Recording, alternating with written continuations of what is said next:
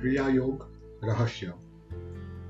क्रिया योग पर अनेक लोगों ने हिंदी, गुजराती, बांग्ला और कई भाषाओं में अनेक साहित्य लिखे हैं और श्री श्यामाचरण लारी महाशय जो इस क्रिया योग को पुनः पृथ्वी पर स्थापित करने के लिए बीसवीं शताब्दी में जिनका सब जन्म हुआ था, उनके बारे में बहुत सारी किताबें भी लिखी गई हैं अलग अलग भाषाओं में। और इनमें जो कुछ है, वो कुछ हद तक ही लिखा गया है। कुछ विशेष क्रिया उस पर लिखी नहीं गई है कि किस प्रकार से क्रिया योग संपन्न होता है। तो आज उस क्रिया योग के बारे में मैं पूरे विस्तार से नहीं, लेकिन कुछ कुछ जो मुख्य बिंदु हैं, उस पर मैं ज़रूर अपने विचार स्पष्ट करूँगा। और असर तो आपको इस एपिसोड में बहुत सारा ज्ञान, बहुत सारी एक अंतर्दृष्टि प्राप्त होगी। तो चलिए, अपने विचार, अपने कुछ तथ्य में स्पष्ट करता हूँ संसार की बात है, सृष्टि के प्रारंभ से और अंत तक जीव अपने कर्मों को भोग, भोगता रहता है। एक छोटे से कुर्मी यानी कीट पतंग से लेकर देवताओं तक सबको अपने अपने ढंग से भोग भोगने का अधिकार है और भोग भोगते रहता है। और इसी सभी के अंतर्गत में ईश्वर ने माया का एक आवरण हम सब के ऊपर रखा है, क्योंकि हम सभी लोग माया के वशीभूत हैं। हमारे शास्त्रों में चाहे वेद देख लो पुराण देख लो। उन सभी के अनुसार सृष्टि के आरंभ होने से पूर्व केवल और केवल अविनाशी पर ब्रह्म परमात्मा ही सर्वत्र विद्यमान थे।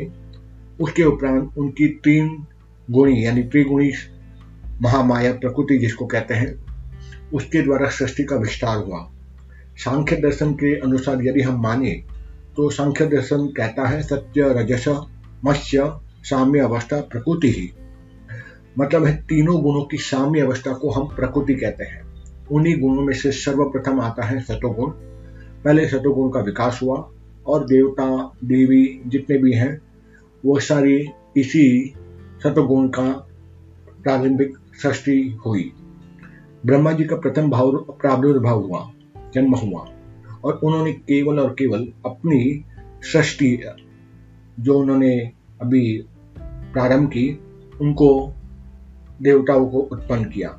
फिर उन्होंने इस सृष्टि को और भी व्यापक बनाने के लिए संकल्पवान सृष्टि को मैथुनी सृष्टि का स्वरूप प्रारंभ करना शुरू कर दिया और इसी कार्य को आगे बढ़ाने के लिए उन्होंने अपने संकल्प मात्र से केवल पुरुष और स्त्री का एक जोड़ा, जिसको हम मनु और शत्रुपा आदि जानते हैं, उस मनु और शत्रुपा की उत्पत्ति होती है और उन्हें प्रजा की सृष्टि का आदेश दिया जाता है।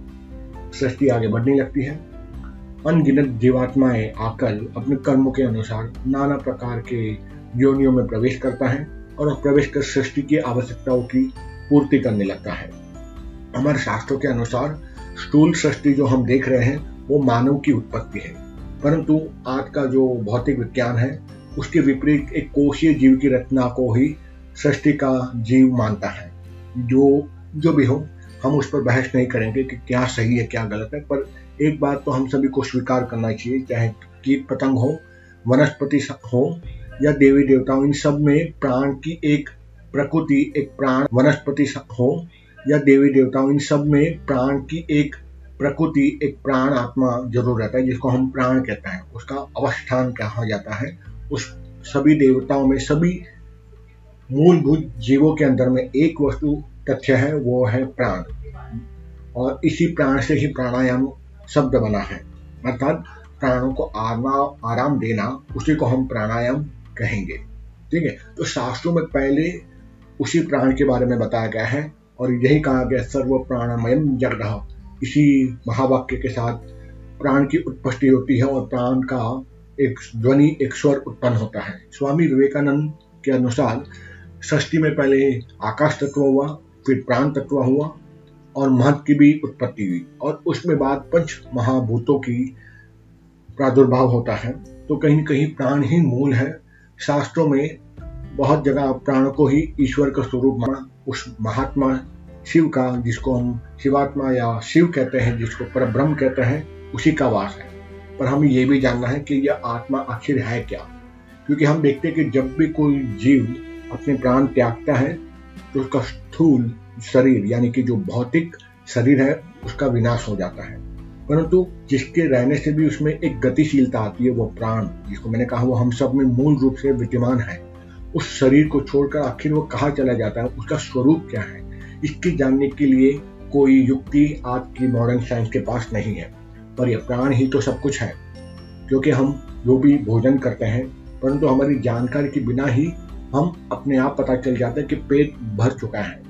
धीरे धीरे पेट में पाचन क्रिया शुरू हो जाती है और पचे हुए भोजन से शरीर में रक्त मांस, रक्त, मज्जा, हड्डी, वीर्य आदि जो सप्त धातु है, स्वतः बनने लगती है। तो ये सारी प्रक्रिया आखिर कौन, ये सारी प्रक्रिया आखिर कौन करता है? अंदर कोई मैकेनिज्म है ही नहीं। ये सारी प्रक्रिया हमारे शरीर में कौन करता है? जो भोजन को स्वाद ग्रहण करता है, वो कौन है? हृदय को श्वास प्रवास चलाता है, वो कौन है? और वो कौन है जिसके छोड़ जाने से शरीर मृत प्राय हो जाता है। वह शक्ति क्या है? इन सभी प्रश्नों का उत्तर शास्त्रों में केवल एक ही दिया है वह है प्राण। कहते हैं, हे प्राण, यह प्राण ही महान आत्मा है, हमारे समस्त कार्यों का संपादन करता है, और यही प्राण हमारी सेवा भी करता है, और फिर भी हम इसे जानते ही नहीं है। इस प्राण को यदि जानने की हम कोशिश करें तो आपको पता चलेगा कि उसकी शरण में हमें जानने से ही सुख प्राप्त होगा। यहीं से हमारे शास्त्रों में गुरु परंपरा का प्रादुर्भाव हुआ और उसे जानने के लिए जो कुछ भी क्रिया संपन्न की गई, उसी को हम धर्म कहते हैं। धारयति इति धर्म, यानी जिन सिद्धांतों को हम धारण कर सकते हैं, धर्म। यानी जिन सिद्धांतों को हम धारण कर सकते हैं, धर्म के, उसको ही धर्म या धर्मात्मा कहते हैं। फ़िलहाल हम प्राण पर बात करेंगे, क्योंकि क्रियाओं का पूरा जो आधार है, वो प्राण ही है। प्राण और प्राणायाम। जब हम प्राण को जान जाएँगे तो योगी जन कहते हैं, तभी हम समस्त सृष्टि को भी समझ लेंगे, क्योंकि ये प्राण जो है, वही हमारी इतनी सेवा करता है और उसके बदले में हम उसकी सेवा कैसे की जाए, जिससे कि वह प्राण पूर्ण रूप से तृप्त हो जाता है। हमारे शास्त्रों में हमें प्राण के विषय में बहुत कुछ देखने को मिलता है और ये कहते भी हैं कि भारतवर्ष में ऋषियों ने, मुनियों ने, योगियों ने इस प्राण विज्ञान को खोजने में बहुत ज़्यादा ही परिश्रम किया। उन महान आचार्यों का माने कि इनके रहस्य को जानने में वो सफल भी हुए और उस प्रयास में समस्त अनुभवों को और उनकी विशेषताओं को, प्राप्तियों को, यानी कि अचीवमेंट को सभी उपायों से उन्होंने शास्त्र हमारे पास बहुत सारे शास्त्र उपलब्ध हैं और शास्त्र की उस उपलब्धि के लिए हम उन ऋषियों की, इन योगियों की, महात्माओं के हम जीवन पर्यंत आभारी रहेंगे।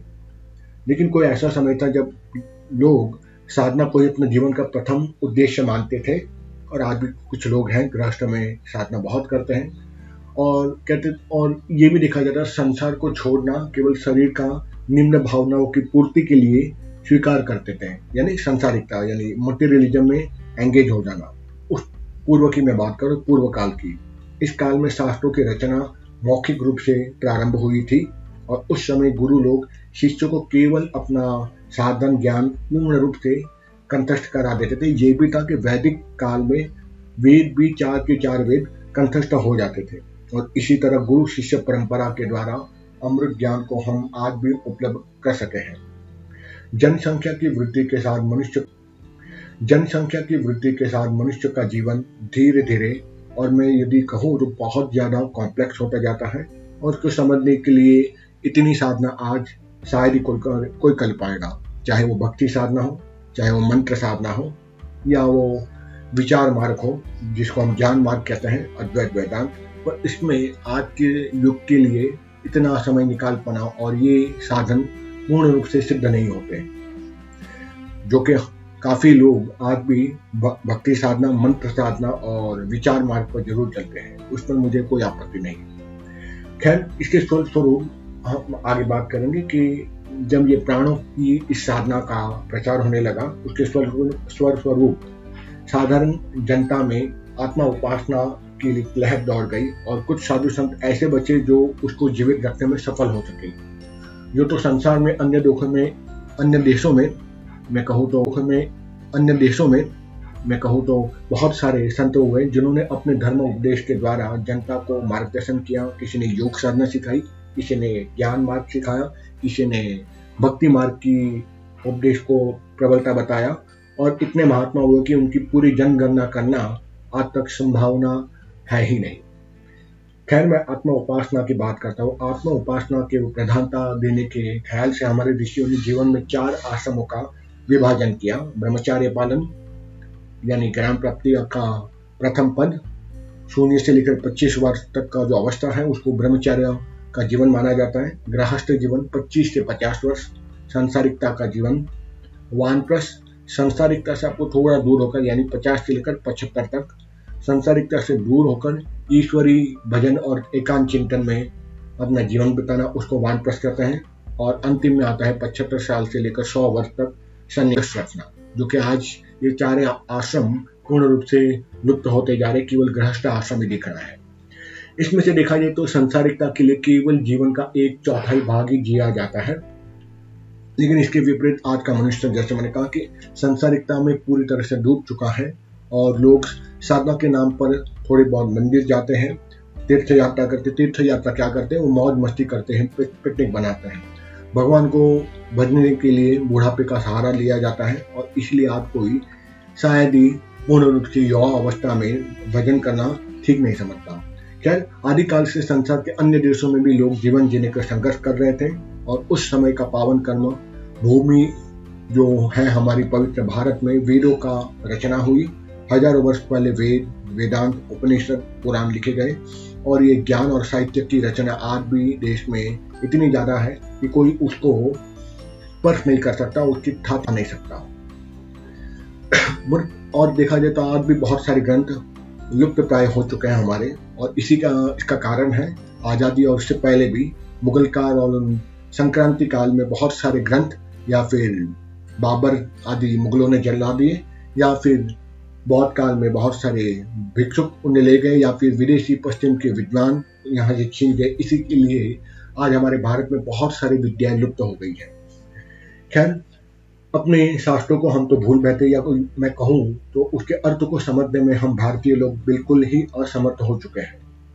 जो भी हो, बाहर से आया हो, उसने हम परास्त किया, या किसी ने हमें परास्त करने की कोशिश की, लेकिन कहीं ना कहीं हमने अपने विचारों को किसी और के ऊपर थोपा नहीं। हमने लोगों की हर धारणा को स्वीकार किया, और यही कारण है हमारा देश, या आज भी एक श्रेष्ठतम देश माना जाना जाएगा और इस सृष्टि में मानव सर्वश्रेष्ठ है। क्योंकि मैं मानव सर्वश्रेष्ठ है, क्योंकि ये ब्रह्मा जी की सर्वश्रेष्ठ उत्पत्ति मानी जाएगी, और इसलिए उनके कार्य को भी जीवों में श्रेष्ठ माना जाता है।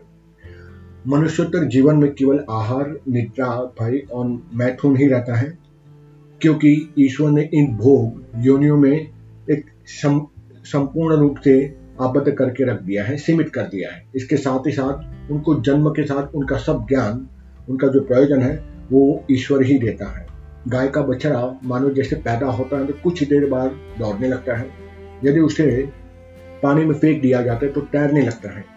मनुष्य के साथ ही नहीं। और आप कई भी योनि देखो, बहुत ही जल्दी सीख पाते लेकिन मनुष्य ही एक ऐसा प्राणी है जिसको सीखने में समय लगता है। मनुष्य को सीखने में समय लगता है, लेकिन मनुष्य के पास एक सबसे बड़ी चीज़ है, वो है बुद्धि। मनुष्य उस बुद्धि का थोड़ा सा भी भाग उपयोग कर लेता है तो बहुत बड़े बड़े आविष्कार करता है। कर लेता है तो बहुत बड़े बड़े आविष्कार करता है। कहते कहते हैं बड़े जो आविष्कार हुए हैं, उसमें से 10 से 15 बहुत छोटा है 10 टू 15 परसेंट ही केवल काम में हम ले पाते हैं। मनुष्य अन्य जीवों में सर्वश्रेष्ठ है, क्योंकि वो अपनी साधना से सृष्टि का रहस्य को जान सकता है और पूर्ण रूप से मुक्ति भी प्राप्त कर सकता है। इसी बुद्धि के प्राधान्य के कारण मनुष्य से कोई गलती भी हो जाती है तो जिसे हम पाप कहते हैं और अन्य जीव पाप पुण्य से मुक्त होते हैं, लेकिन मनुष्य पाप और पुण्य से बन जाता है। और इसी पाप पुण्य से मुक्त होने के लिए धर्म का हमें आधार लेना है, जिससे हम ना पाप में रहे, ना पुण्य में रहे। और इन दोनों को छोड़ता हुआ मनुष्य पूर्ण रूप से योगी बन सकता है, और मनुष्य इसी कर्तव्य साधना को याद दिलाने के लिए अनेक महात्मा पैदा हुए। और इन्हीं महात्माओं में से 19वीं सदी के महानतम योग अवतार श्री श्यामाचरण लाहरी महाशय जी का आविर्भाव। श्री महामता, अद्वितीय गुरु श्री बाबा जी नाम से जिनको जाना जाता है महाअवतार बाबा जी उनको कई वर्षों से तपस्या में रत होते होते हुए देखा गया है, आज भी जीवित है और कौशानी के आसपास या बद्रीनारायण के आसपास उनका स्थान माना जाता है, पर कोई मुख्य नहीं है, पुस्तकों में लिखा है। उनसे, उन महान गुरु से उन्होंने क्रिया योग की दीक्षा ली और इस सावित्री दीक्षा को गृहस्थ में विस्तारित करने का उन्होंने ही आदेश दिया, यानी बाबा जी ने उनके गुरु ने, जिसके स्वरूप तप, कीर्तन, यज्ञ और मूर्ति उपासना से संतुष्ट रहने वाले गृहस्थ, पूर्ण रूप से इस प्राण आत्मा यानी आत्मा उपासना की उत्तम विधि जिसको क्रिया योग हम कहते हैं, उस क्रिया योग पर वो पूर्ण रूप से अपना पथ प्रदर्शन कर सके और जिसके स्वरूप उस मोक्ष का प्राप्ति हो सके। लारी मासे के पहले शायद ही कोई ऐसा महात्मा होगा या होंगे, जिन्होंने ब्रह्मचारी और सन्यासी के अलावा किसी गृहस्थ के सम्मुख, सन्यासी के अलावा किसी गृहस्थ के सम्मुख इस पर ब्रह्म विद्या की गुप्त रहस्य को प्रकट किया था। या, यह प्राण साधना, या आत्म उपासना साधना ही यथार्थ धर्म है। तो आइए इस यथार्थ क्रिया योग पर और कुछ विचार हम करते हैं। धर्म की जहाँ बात की जाती है धर्म धारती इति धर्म। हमारे शास्त्रों के अनुसार मनुष्य इस सृष्टि का आदि जीव है। और मनुष्य सर्वश्रेष्ठ है। अब विचार करना चाहिए कि अन्य जीवों में मनुष्य में क्या विशेषता है।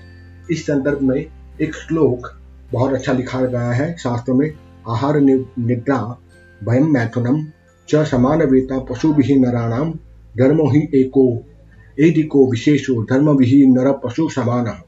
मतलब है कि आहार, निद्रा, भय और मैथुन इन सभी से जीवों को समान रूप से रहता है। पर धर्म ही एकमात्र मनुष्य की एक विशेषता रहती है, और यदि मनुष्य इस धर्म का पालन नहीं करता तो वो एक पशु से भी गया गुजरा माना गुजरा माना जाएगा। यह धर्म वास्तव में क्या है? और लहारी माँ से कहते थे, दया।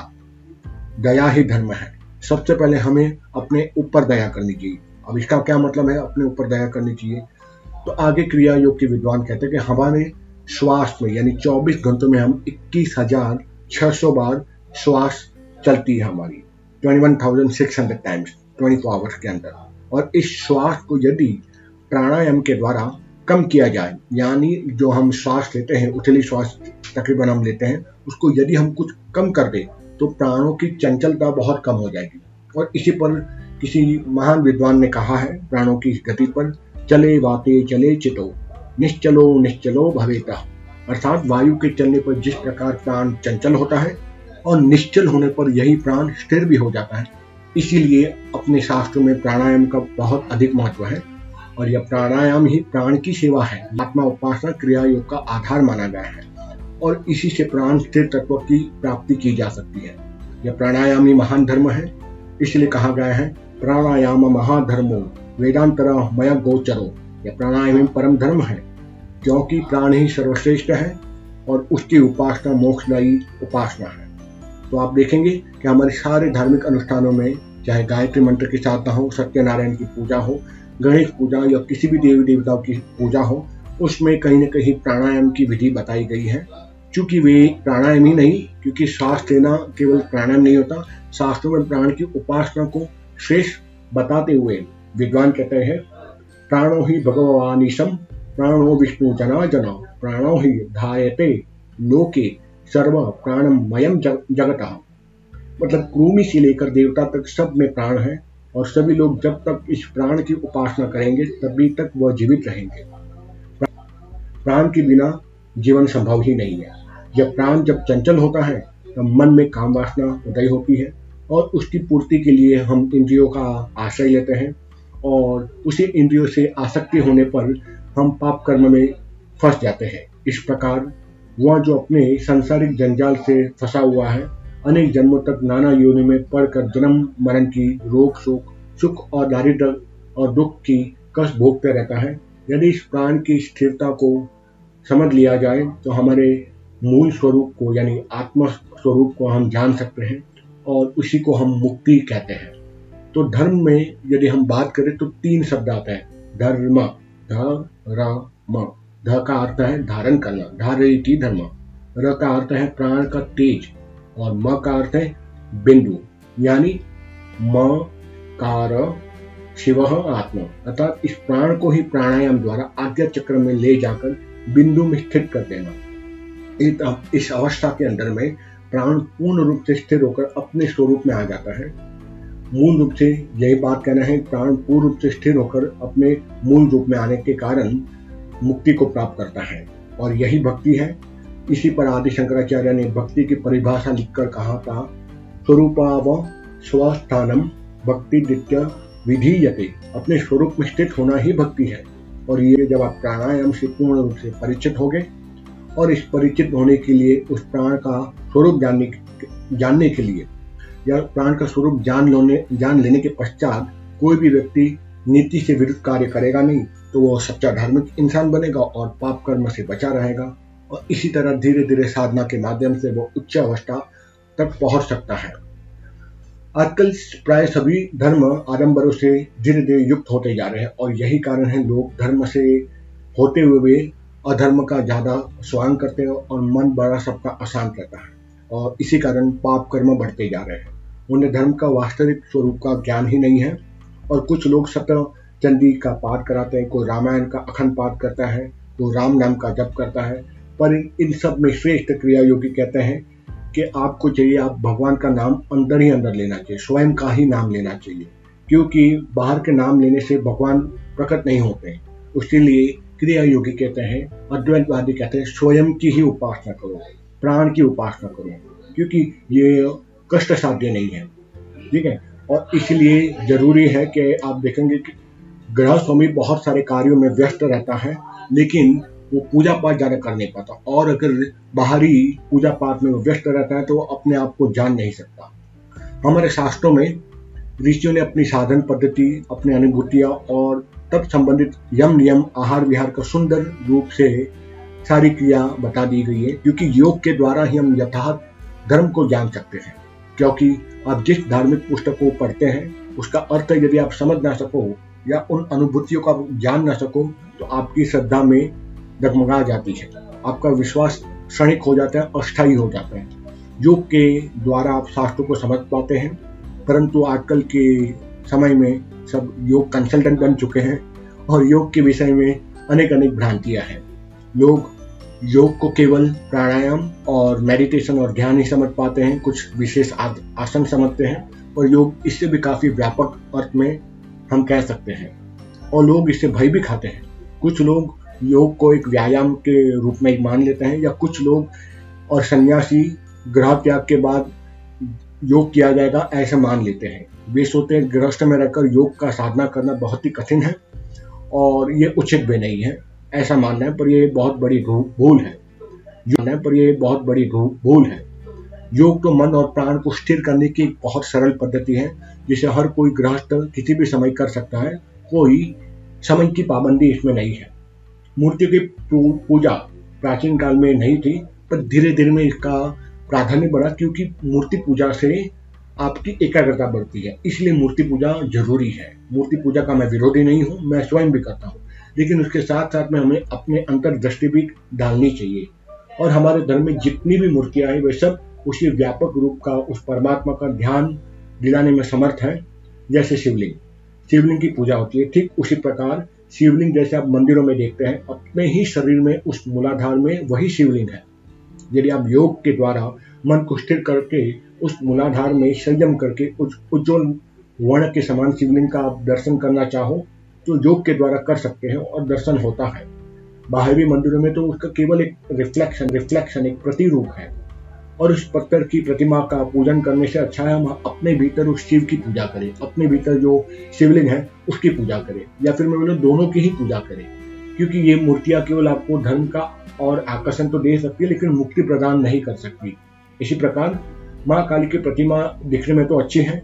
लेकिन उसकी केवल बाहरी पूजा करने से मुक्ति प्राप्त नहीं होती। उसके स्वरूप को समझना चाहिए। जैसे यदि हम माँ काली के प्रतिमा को देखते हैं तो उसमें प्रतिमा निकली हुई एक जीव है, जो बाहर की तरफ़ बड़ी से लाल रंग की जीव है। वह जीव खेचरी मुद्रा का प्रतीक माना गया है। माँ का जो मुंडमाल है, दसवें विद्या में प्रथम है काली, वो दसों इंद्रियों का प्रतीक माना गया है।